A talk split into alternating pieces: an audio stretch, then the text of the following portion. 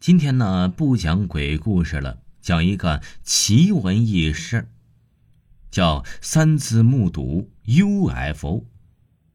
这四十余年来呀，只要一想起三次目睹 UFO，那奇而又奇的经历都令我兴奋不已，难以忘怀。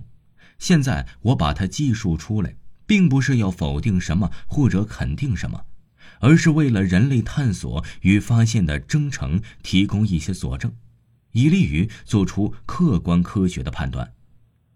我的老家在陕西省礼泉县北屯乡太阳村。一九六七年九月三号，我有个记日记的习惯，这个日子是日记中记载的。绵绵的秋雨令人心绪更加烦乱，而当时的学校正在停课，我只好回家待着。大约二十时左右，我实在闷得慌，就冒着毛毛细雨到外面去透透气。突然，从不远处传来了巨大的爆炸声，紧接着看见两个大小不一的大火球从村东头东南方向飞过来，在不到一百五十余米远的棉花田里沉重的一落后，再跃起后又一落，再腾空，又向西北方向飞去。消失在阴霾笼罩的天空中。刚开始啊，我还以为那是炮声呢，但转而一想，不对呀，炮弹怎么会又飞又跳呢？于是啊，我大着胆子跑到村中头一看，呀，直径六十余厘米的大槐树被我从五米多高的树杈劈成两半，另一半树枝的树干还好着呢。旁边的六七米远的一个直径约四十厘米的大椿树，干脆被剃了光头。这时候啊，看来稀奇的人越来越多了。大家都说这是被雷击中的，可当时啊，那是蒙蒙细雨，空气对流并不强烈呀。而且我还看到两个大火球飞到了西北的棉花地里后又飞走了。反正天黑了，什么也看不见，又下着小雨。大家就都议论议论，然后先后回家了。这天晚上啊，我几乎没睡，好不容易等到了第二天天刚亮，我就跑去棉花地里想看个究竟。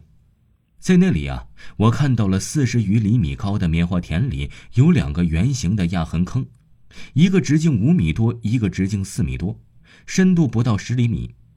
这两个圆形的压痕坑啊，是规则平整。圆中心绿油油的棉花杆枝已被烧焦，四周的烧焦程度呈放射状，越来越轻。在这两个圆形坑的前方啊，约五米处有着两个同样的圆形坑，只是稍微小一点，烧焦的程度轻一点。到了中午，公社的干部和村里的老师都赶来看一看这奇异的情况。当时啊，在我的心目中。他们都算是有知识的人，解释啊应该是具有权威性的，但他们也只是草草的以雷击为原因给村里核定了减产的额度，便再也没有说为什么。为了这件事啊，我还专门请教了我当时在中学任教的自然老师，他专门赶来看了看情况，感觉不像是雷击的。他说毛毛细雨的天气啊，一般不像是会有雷电的。而且雷电一般击点不击片，所击中的地方呀，都呈爆炸放射状，不会到处开花的，在同一时间反复劈击很多地方，也不会留下一个规则美丽的圆坑啊。此后的几年，那四个圆坑不管种什么庄稼都不长，甚至连草也不长，始终呈现圆形的荒地。此事在我心中啊，一直缠绕了四十余年。我一直想为此事找出一个合理的解释和答案。现在我可以这样认为，它可能是两个不明飞行物在执行某种任务时相碰撞的结果。一九七零年九月二十八号，我所在的部队在甘肃靖远县四耳湾驻防。那天晚上，秋高气爽，万里无云。